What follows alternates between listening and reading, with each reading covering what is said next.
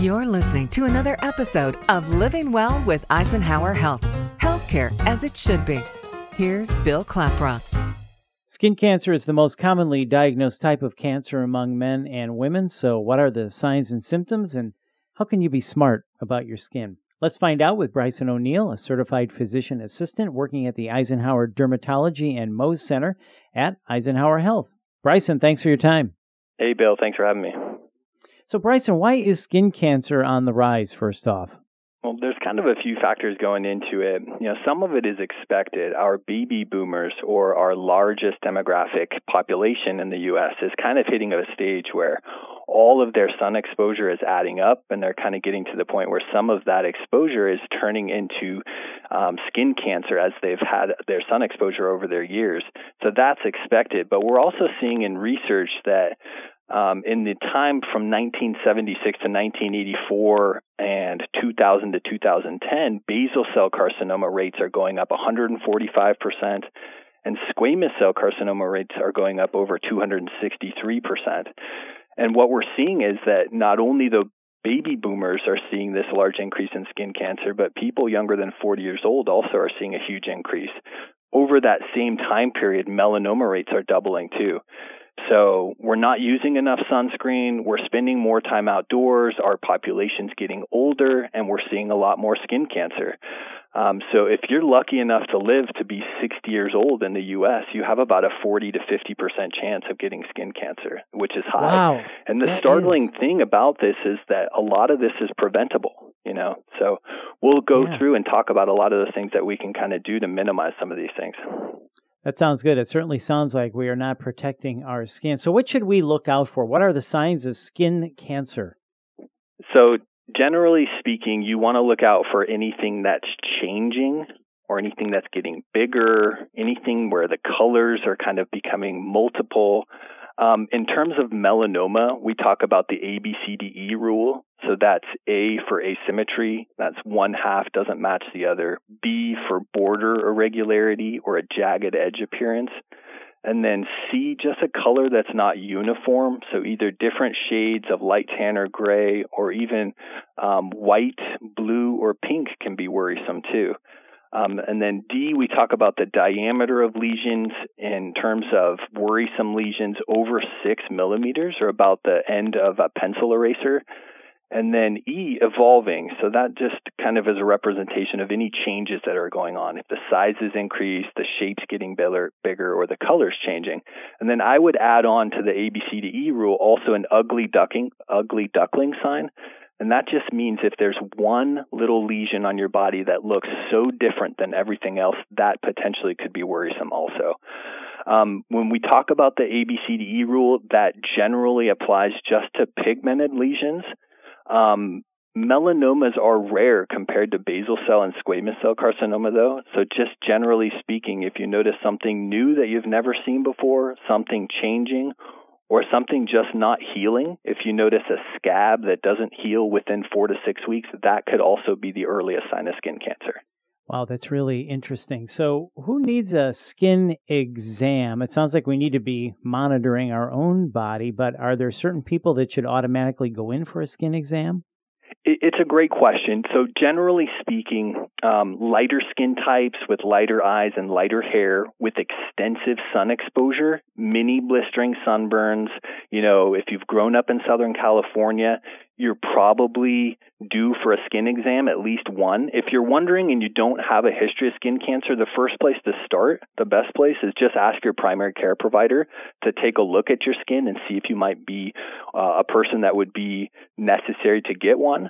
And then in terms of skin cancer patients, if you have a diagnosis of skin cancer, you should be seen at least once a year for a full body skin exam. Most of our skin cancer patients are seen twice a year though. And then we have a large portion of pre-cancer patients who have a lot of pre-cancers that we treat who are kind of trying to hold off so that they don't start to graduate on to get these skin cancers and they get full body skin exams at least once a year also. Well, that makes sense. And what about, as you said, you know, we're not protecting ourselves as we should. I know as a kid, I had a couple of really bad sunburns. You know, we didn't really know about it as much. And would that put me at a higher risk or somebody listening that says, geez, I had the same thing, some really bad sunburns? Are those people at higher risk? Bill, absolutely. One blistering sunburn during childhood or adolescence can double your risk of getting melanoma. And wow. if you get five or more blistering sunburns between ages 15 and 20, you increase your risk of getting a melanoma by 80%, and non melanomas, that's basal cell and squamous cell, by almost 70%. How so about pretty that? significant damage from these sunburns. Yeah.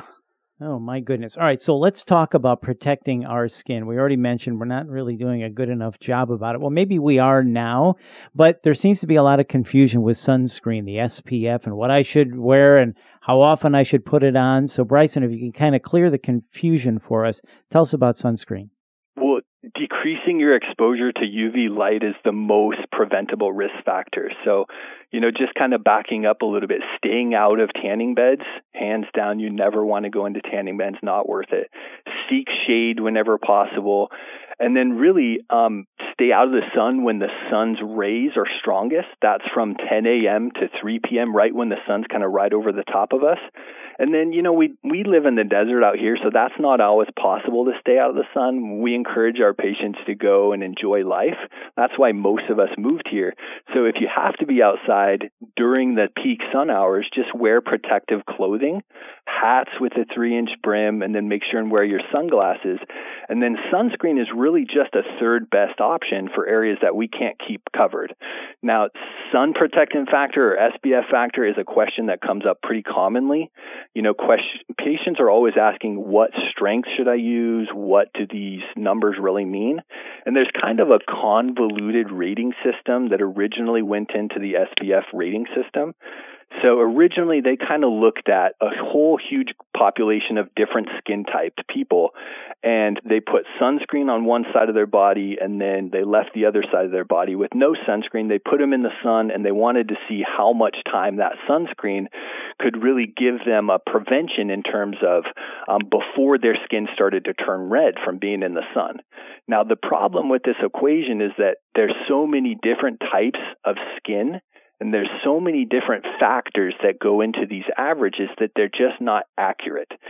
For example, the time of day that you go outside, the environment that you're in, if you're in water or if you're outside working out or hiking and you're kind of sweaty, the sunscreen will wipe off faster. Or if you're in an area where you can get some reflection from water or snow or sand, the sunscreen isn't going to work as well. Or if you have lighter skin types, the sunscreen simply isn't going to give you as much protection as it will darker skin types. So if you look at the SPF factor in terms of blocking the UV dose from reaching your skin, an SPF of 15 is blocking 93% of those UV rays versus an SPF of 30, which blocks about 96.7%, and an SPF of 50, which blocks 98.3%. So we're talking about small percentage differences between the strengths, but those small differences do add up over the years. Um, when we mm-hmm. tell patients about sunscreen, we recommend to patients to wear sunscreen SPF 30 or above just for quick in and out of the car errand type of stuff. And then if you really know you're going to be outside for any extended period of time, we recommend using SPF 50 or above. But the big kicker here is to reapply your sunscreen every hour and a half to two hours because the studies show that this, the sunscreens are not staying on your skin any longer than that. So they're not providing you any protection after an hour and a half to two hours. So big so thing is yeah. just use the sunscreen on the spots that you can't cover and reapply it every hour and a half. It's a lot of great information. So just to recap what you said there, since this is so important, stay out of tanning beds, stay out of the sun during peak hours. And if you're outside, make sure you're wearing the proper clothing, hat, sunscreen, and for in and out, 30 or above sunscreen SPF 50 if you're going to be outside for an extended period of time and reapply every hour and a half. So great, great information, Bryson. So what is the role of a dermatology physician's assistant? So physician assistants were created by doctors. You know, back in the um, Vietnam War, they had all these trained um, medics that were coming out of the war, and they wanted to kind of fill them into society. And so, a team of doctors at Duke University came up with a curriculum, which now we know as the physician assistant curriculum. They created this healthcare profession to help see patients. You know, there's a big demand um, and there's a lot of patients that are going without health care, and it's only going to get worse. So, my role within the office here is to help see more patients. So, I evaluate, diagnosis, and treat a broad variety of conditions, both medically and surgically.